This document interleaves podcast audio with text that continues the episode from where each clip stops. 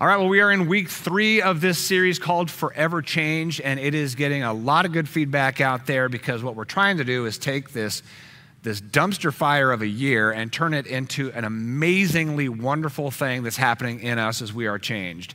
And this has been a dumpster fire of a year. In fact, you can get that shirt online. I don't know where, but I saw it and I thought, wow, that's, that's about sums it all up.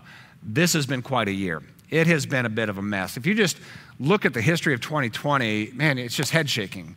You've got this, this coronavirus moving through Asia and then Europe and then the west coast of the United States, and it just tore through the country with all kinds of discussion as to whether it's like a bad flu or something much worse. And then came the stay at home order in March, and wow, were we shocked by that. I mean, to think that in our lifetimes the economy would be shut down and we would be ordered to stay at home. I mean, you, it's hard to even get your head around that. Now, when that happened, I was in Denver and got home real quick, and I thought, you know, in my brain at the time, two, three weeks, we ought to be done.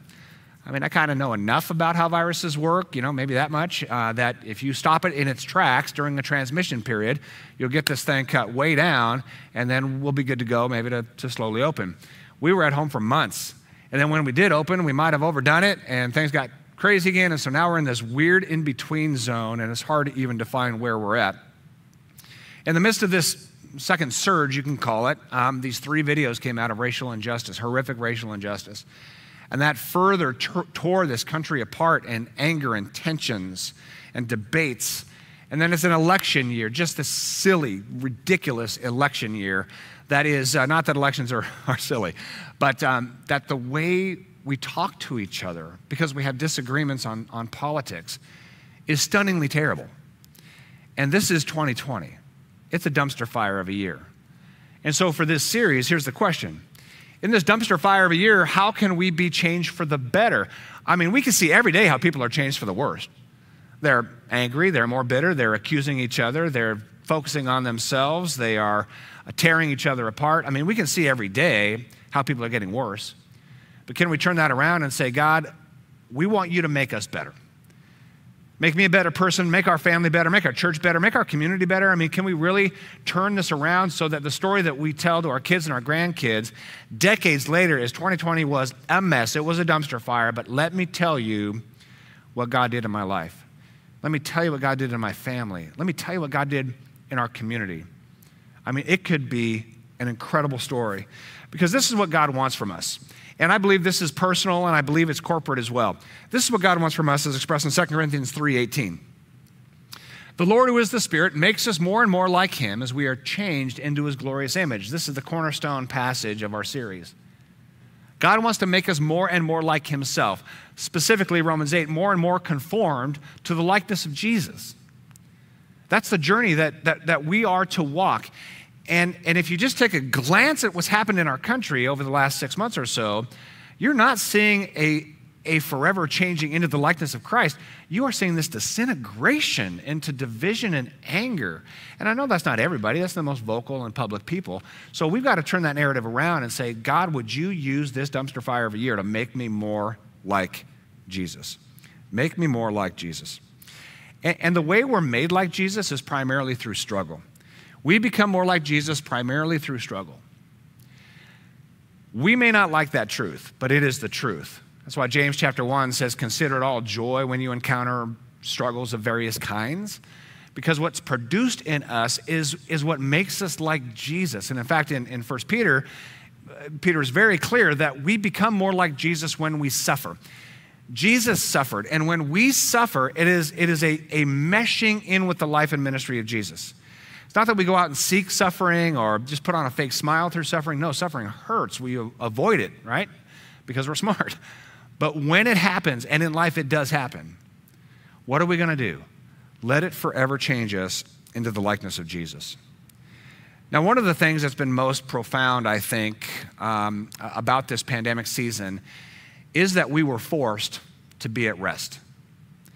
Many of us, not everybody. The healthcare workers, these frontline heroes who are out there and, and really trying to do the best to prevent the spread of disease and, and care for people who were infected, they were probably as busy as ever. But for many of us, there was a stay at home order, and so we were working from home. We were maybe a little less hurried. There's not a lot to do when you've got to be in the confines of your home and just go out for essentials. You're not commuting to work, you're not traveling for work. There's almost no events, all events were shut down. The dozens of kids' activities that keep our kids busy, they're wound down to just this basic, you know, online school situation. And, and, the calendar wasn't filled with all kinds of things that just kind of pile in, you know, it just piles in. And we're busy, busy, busy. And we're always saying how busy we are, right? We were forced to rest. So, how did we handle forced rest? Well, for some people, it was a little bit of a blessing. I put my wife in that category. Kids came home from college, even our newly married daughter and her husband. They moved from their tiny apartment in uh, San Diego to home. We had a little elbow room, and we spent three months together, the whole family, and it was great, right? Easier pace, more chill time, kind of a pleasant experience for a lot of people. There was still the nervousness of the pandemic and going out, you know, was, was certainly kind of nerve wracking for a lot of folks, but that forced rest was really for some a good thing. They actually sort of enjoyed it. But for others, rest created some anxiety. It definitely created anxiety if you lost your job. Now you're, you're doing nothing, you're forced to do nothing or very little, and it's, it's ruining your financial life and, in many respects, providing for your family, and so that creates anxiety. For people who did work at home, I think almost everybody was thinking in the back of their minds, you know, if I'm working from home and they're not seeing me, am I going to be valued? Is my job going to still be here? Am I going to keep my job? And with less busyness, there was anxiety, you know, around uh, just what the future is going to hold. When is this thing going to end? And for others, and I put myself in this category as well, that um, my identity, at least historically, has been in the things I produce the busyness in my own life. That's part of my whole dysfunction from my youth, right? Is, is really just trying to keep myself busy and produce. And if I'm busy and produce, then people will pat me on the back because I did this well and that well. And the biggest compliment I could ever receive is, oh, I don't know how you do so much. I'm like, yeah, that's because I'm so productive. That's part of my dysfunction, right? And so for me, periods of rest create anxiety. And so what did I do as soon as this uh, pandemic hit? I Uh, turned to my wife and said, Hey, we've been planning on remodeling this house a little bit. We had just purchased it, kind of in a downsizing season. We wanted to make it our own. So the day after the stay at home order, I said, Hey, Jenny, what do you think about remodeling the place? And she said, Sure. I was kind of surprised by that. Uh, she might have regretted that because the house during the entire stay at home order was a complete disaster and dust everywhere, and everybody's piled in the house. So uh, we had an interesting stay at home period there. But for me, I have to keep busy. And so forced rest creates some anxiety that I quickly filled, right? So I could do better in this for sure. But many have come to the conclusion during this pandemic that a less busy life is a good thing that needs to result in permanent change. I know that's true of me. I've already been working on this over the course of the last 20 years, 19 years. I've been working on becoming less identified with my you know, production and busyness. So it's been a 19 year journey for me. But for many people, this pandemic has said, all right, I've got to take that next step. I was too busy. I was losing my family a little bit. I've got to reprioritize relationships. And so, can we be forever changed by living a life that's more at rest? Because here's the reality God designed us for rest. God wants us to rest. There's a theology about rest. In fact, God Himself is at eternal rest. If you look at this uh, Genesis 1 and 2, uh, it is a metaphor about God's creative work, and, and it's put and framed in seven days. There's six days of creation and a seventh day rest. And you may know the story of Genesis 1. It closes out in Genesis 2. It says that the creator of the heavens and earth and everything in them was completed. The creation was completed. On the seventh day, God had finished his work of creation, so he rested from all of his work. And God blessed the seventh day and declared it holy. This is again the metaphor of Genesis 1 and 2. The seventh day rest is a rest that continues today. So we know it's not about six literal days of creation. It is a, a, a day of rest, a seventh day rest that continues till this very day and will continue throughout eternity. The seventh day rest is the state that God is in after creation. He created it all, set it in motion, and He rested. He continues to rest now, and He will continue to rest throughout eternity. And what He does with us is He says, Listen, earth, you're kind of a mess. You made my creation into a bit of a mess. You need to do better. And part of doing better is living a life of rest. So, so God is at rest, but He invites us to live at rest with Him now and forever. And so we were designed for a lifestyle of rest. That's why God gives, gives us the great gift of the fourth commandment. This is the big Ten Commandments, right? The fourth commandment, which is the first, first commandment about how we live our lives, is a commandment to rest. Here's the fourth commandment in Exodus 20 Remember to observe the Sabbath day by keeping it holy. You have six days each week for your ordinary work, but the seventh day is a Sabbath day of rest dedicated to the Lord your God. Now, in order to rest, you have to work. If there's no work, you don't have to rest. So, God really designed us for this wonderful, healthy work rest rhythm. God designed us for a work rest rhythm. In fact, God has always designed us for work. If you read through Genesis chapter 2, He put us to work before sin entered the world. So some of us equate work with being a consequence of sin. No, God says, hey, listen, take care of the garden and fill the whole earth with my glory. So God wanted us out of the garden and filling the earth, um, you know, long before sin entered the world. And so this is, again, the, the heart of God through the metaphor of the garden to say, listen, He put us to work. He created us for work, but He also created us for rest. And when we have this healthy work rest rhythm, we are at our best. And, and all of humanity lives at greater peace if we're at rest. Now, with rest comes all the re's, R E re's. With rest comes all the re's. And, and just let me know if, if you want some of these re's rejuvenated, revitalized, renewed, revived, restored, replenished, refreshed, reinvigorated. All those re's come out of rest. So if we don't have a, a healthy work rest rhythm, we're not going to have the re's rejuvenation, revitalization, renew, revive, restore, replenish, refresh, reinvigorate. None of that will happen in our lives if we are just busy, busy, busy, busy. And, and we will become more bitter, we will become sharper.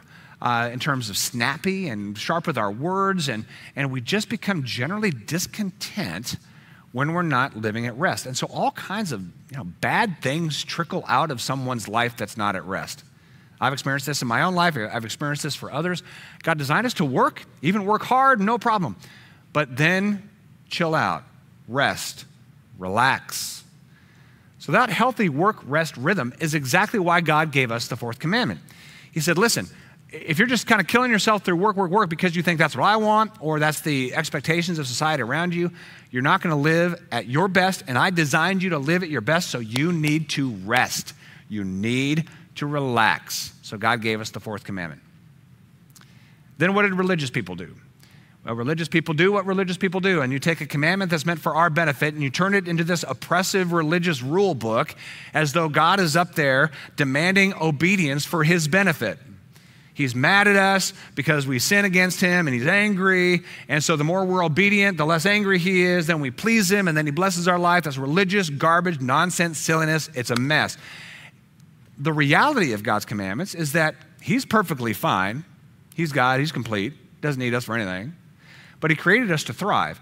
And when we don't thrive, he gives us commandments to say, this is how you're going to thrive. How about you not kill each other? How about you don't steal each other's stuff? How about you stick to your own spouse, right? Those kinds of things. Just simple stuff. He, he gives it to us for our benefit. The fourth commandment rest, relax, chill out. You need a break. That work rest rhythm.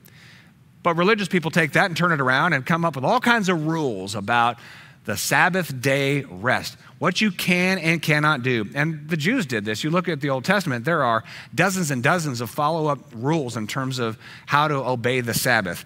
Then what they did is, is through the Mishnah, they created 39 categories of what work might be, including just volumes of definition of what is tying can't do that. What is untying? You can't do that. What is tearing? You can't do that. What is smoothing? You can't do that. What is the meaning of work? And, and all these lists of do's and don'ts, that's what religion does. And then the halacha followed up that with thousands of rules that govern every possible scenario of what could happen on the Sabbath. Walking is one of those. Can you walk on the Sabbath? Well, is it essential, right? And if you need to do an essential task during the Sabbath, this is 2,000 years ago, how could you walk from here to there to do that essential thing?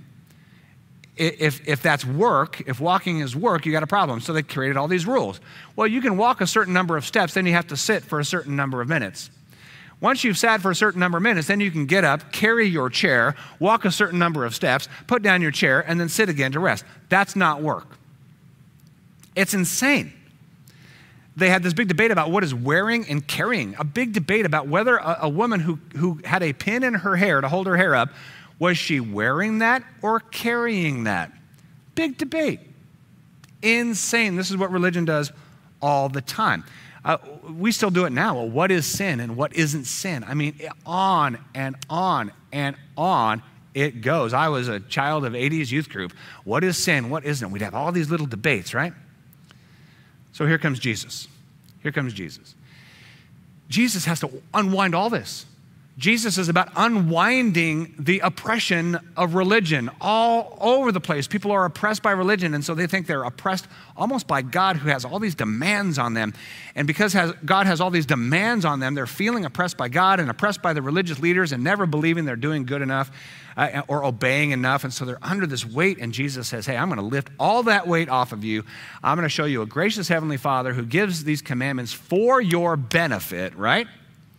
For your benefit. That's why God gives the commandments. Don't worry about pleasing, appeasing, or, or working for God. Live at rest. So Jesus sort of breaks the spirit of religion by poking his thumb in the eye of these religious leaders, specifically regarding the Sabbath day of rest. One of the laws about the Sabbath is found in Exodus 34 21. Very clear. Six days you shall labor, but on the seventh day you shall rest. Even plowing, harvesting, you must rest. Really clear. God's word. No harvesting. Here comes Jesus and the disciples. They're walking outside on the Sabbath. They're already on thin ice. Here's the irony who's walking alongside of them? The Pharisees, the religious leaders who are guarding to make sure nobody is working on the Sabbath. They're walking also. A certain number of steps, and they sit in their chair, and a certain number of steps, sit in their chair, following Jesus and the disciples around making sure they don't break the religious rules. They come across a field. They are hungry. They have every right, according to Jewish law and Jewish custom. They can pick uh, from the field edges, because that's kind of free for travelers. You, cool little custom. They pick from that and they eat. Matthew 12, 1. At the time, Jesus went through the cornfields on the Sabbath. His disciples were hungry and began to pick some ears of corn and eat them. When the Pharisees saw this, they said to him, Look, your disciples are doing what is unlawful on the Sabbath. Got you. Jesus, you've got a choice here. Come down hard on your disciples, or you yourself will be a lawbreaker. Walking through the field on the Sabbath, picking uh, harvest on the Sabbath. It was scandalous. Breaking the letter of the law, which was very clear you cannot harvest. I guess walking all that time, that's not work because you got your chair, but picking an ear of corn is work because the Bible says so. Jesus and the disciples, lawbreakers, utterly scandalous.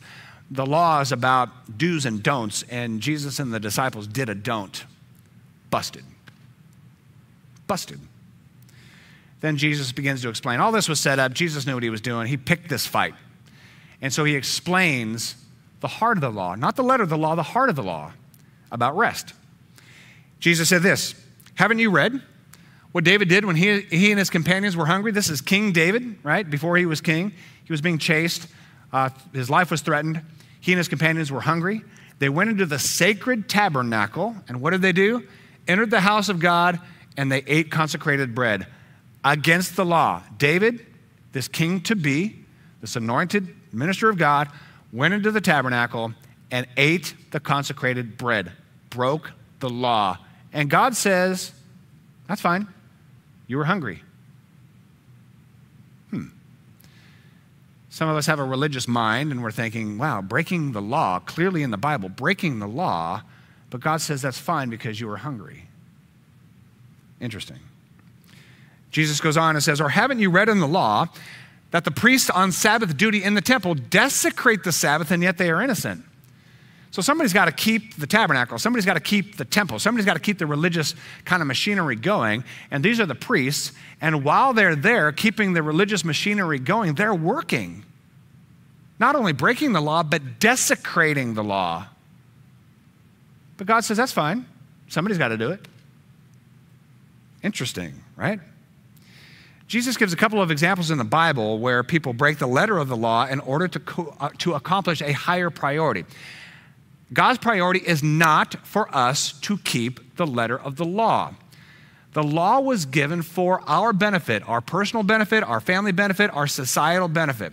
That's God's heart. He wants us to live well. So he gives us the law to give us, you know, kind of these, these rules and guidelines for us to live well. And when we don't live according to those guidelines, we hurt each other, right? And so that's the punishment of breaking the law is we hurt each other. We hurt ourselves, we hurt our families, we hurt, uh, we hurt societally. That's the consequence of breaking the law.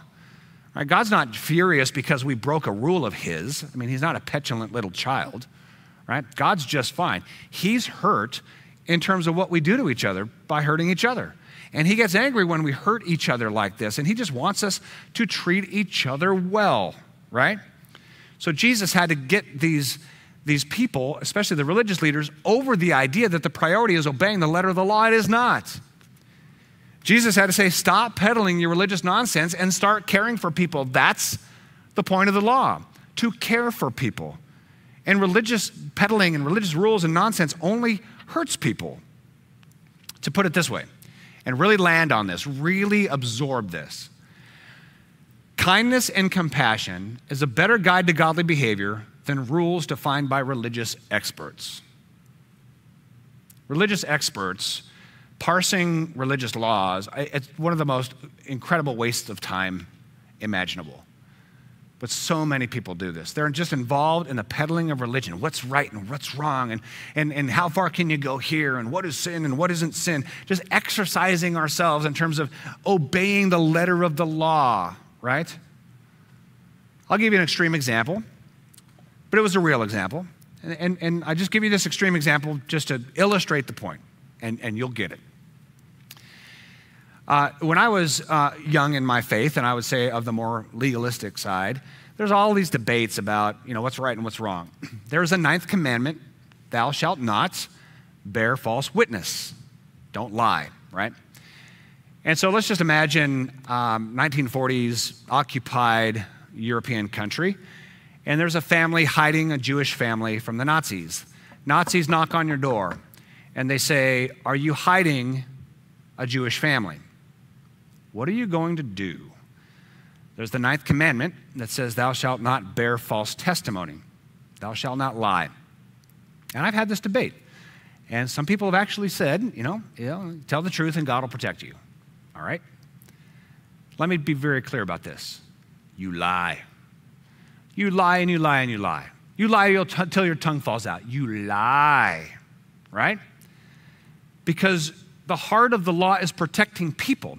If you're going to obey the letter of the law by not lying, the Nazis will break down the door. They will take this family, take them off to a concentration camp where they will likely die. They will arrest you, and you may likely die because you had to obey the letter of the law. Lie. It's the most godly thing you can do in that moment.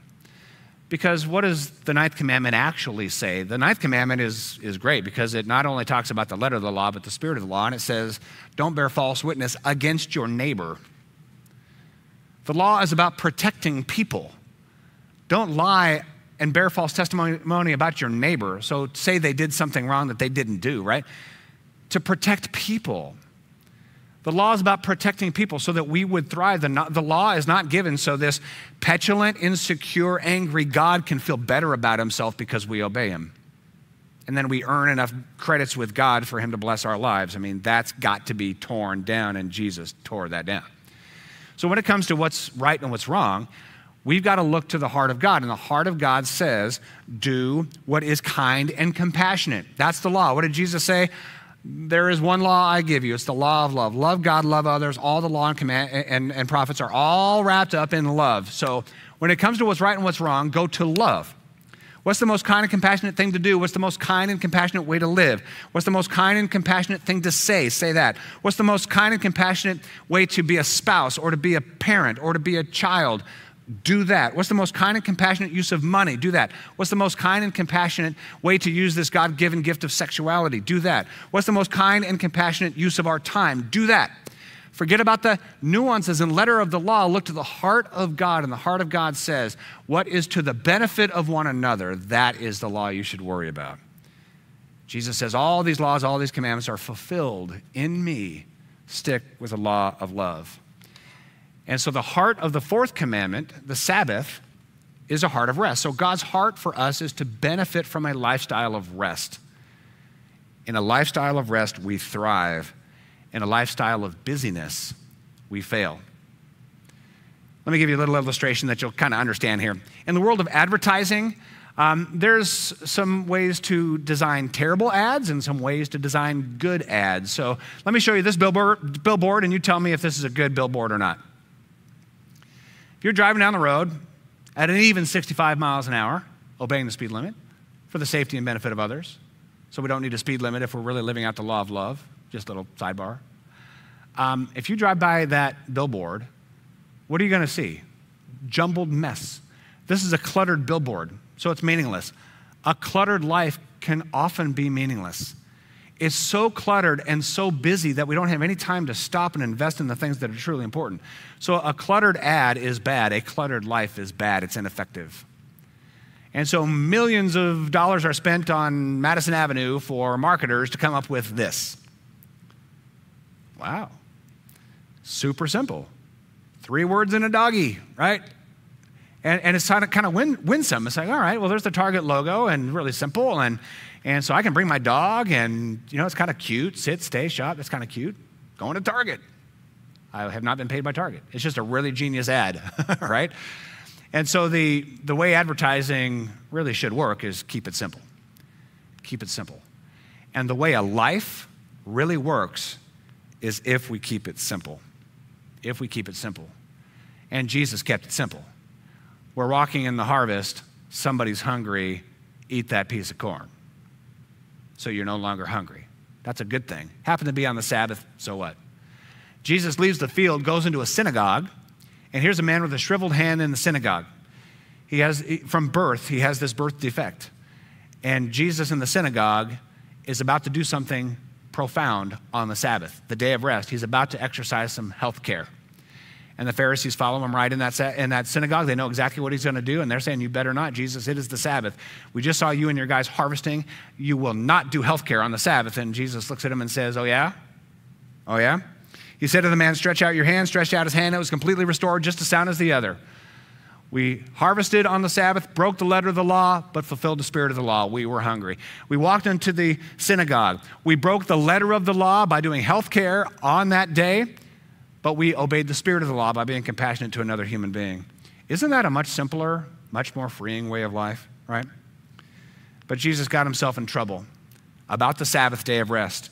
He says this in another account, Mark chapter 2, verse 27. Jesus said to them, the religious leaders, the Sabbath was made for man. Scandalous, not man for the Sabbath. Then he doubles down. I'm the Lord of the Sabbath. The Son of Man is Lord of the Sabbath. So Jesus does two things there. He says, Listen, all you religious leaders, God doesn't need to be appeased by our obedience to the commands. In fact, God gave the commands for us, for our benefit. Stop your religious nonsense, your religious peddling. Oh, and by the way, I'm Lord of the Sabbath, establishing himself as the very authority of God himself. I can make a good argument that this phrase ended up getting him killed. He so offended the religious leaders that they conspired with the Romans to have him killed. Incredible what Jesus did. He's letting us know that the law is for our benefit. So not only are we to rest from our work for our boss, we are to rest from working for God. We don't need to obey for God's benefit. God's just fine. Don't worry about him. God, God is about our benefit. He wants us to thrive and, and where we are working hard, where we are working for God's approval or working for the approval of others, there's no rest in our soul. And where there's no rest for our soul, we are not at peace, and our life is a mess. It's a busy, cluttered mess. See, the commandments were given for our good, not God. The commandments were given for our good, not God's. So if you think you have to obey in order to get God to bless you, resign. Stop working for God. Be at peace. He loves us, He cares for us, He's forgiven us of everything we've ever done and ever will done. In God's eyes, we are simply His perfect sons or daughters. That's how He views us. So stop working to earn God's approval. Rest. And then in your lifestyle, let that rest just pour into your life. And, in your daily life, live in the rest of God and create margin in your life so that you could be at rest. It really is a beautiful, beautiful life. In fact, when it comes to the day of rest, nobody obeys that commandment anyway, at least that I know of. In fact, I have this discussion quite often with people. You know, Rancho is just unashamed, hyper grace church. Grace is where real transformation happens. And so, as a hyper grace church, people come to me all the time, literally sometimes in, in the streets, and have these little debates with me about we have to obey the commandments. The commandments are still for us. And okay, well, give me your thoughts here. We have to obey the commandments. And I, I would say, more kindly than I'm about to say it, I would say, uh, well, you're not obeying the commandments. You're not obeying the Sabbath. Oh, yes, I am. I go to church on Sunday. Oh, yeah, well, the Sabbath's Saturday, not Sunday. That has nothing to do with Sunday. It's a Saturday. Well, yeah, but it's changed, third century. Okay, all right, well, you're just not obeying the Sabbath law. I'm just telling you. And by the way, do you ever cook on a Saturday? Well, yeah, I cook. I got to eat. Oh, you just broke the law. You're not supposed to cook. And by the way, the Sabbath is from sundown Friday to dinner on Saturday, and you don't, nobody does. Maybe some, some very Orthodox Jews do, but nobody I know obeys the fourth commandment. So let's get over this idea that we are serious about the letter of the law and serious about the commandments. Nobody really is. We just kind of pretend we are. The spirit of the law, the spirit of the fourth commandment, is to live a life of rest. Rest with God, rest in our rhythms of life, rest in our family, to focus on the most important things. And Jesus himself told us what the most important things are. Here's Matthew 23 23, and this is my paraphrase, so take it or leave it. I encourage you to take it. I think it's pretty good. Jesus comes across the religious leaders tithing their spices and says, Hey, good job donating 10% of your dill spice to the temple, but you might actually want to think about being merciful to people, ensuring justice for everyone, and being faithful to the law of love. That's what's most important, Jesus says. See, Jesus came to relieve us of the silliness and get us back to the beautiful heart of God. And what's the heart of God? The heart of God is He wants us to thrive in His love for us and thrive in our love for one another. And that happens when we're at rest, that happens when we're at peace. So I want to encourage you simplify your life. Here's some quick bullet points. Simplify your life, downsize the busyness of your life. Learn to say no. Try it. No. Learn to say no. Learn to set boundaries, right? To say, hey, this is where I'm working and this is where I'm resting. Set sacred family time, just kind of untouchable times for your family. Set sacred rest time so you have time to just chill out, maybe with buddies. Uh, investigate productivity skills. I'm convinced that people waste half of their working life because they're not efficient. Look at productivity skills to help out so that we can be at rest in our lifestyle, a restful home, have a restful soul and a restful relationship with God. Let's pray. Our God and Father, we thank you for the gift of your commandments, not for us to obey to please you, but you gave them to us so that we would live a more pleasing life. And that fourth commandment to rest is something we embrace, not to obey the letter of that law, but to understand that in you there is rest. We don't have to work for your approval. You approve us in Christ. You've forgiven us in Christ by his life, death, and resurrection. So help us to live at rest with you and then to live at rest in our own soul, at rest in our personal rhythms, at rest in our family life, that we might enjoy the peace that you give us through Christ and be a peacemaker to the world around us. In Christ's name we pray. Amen. Thanks for joining us. Look forward to seeing you next week.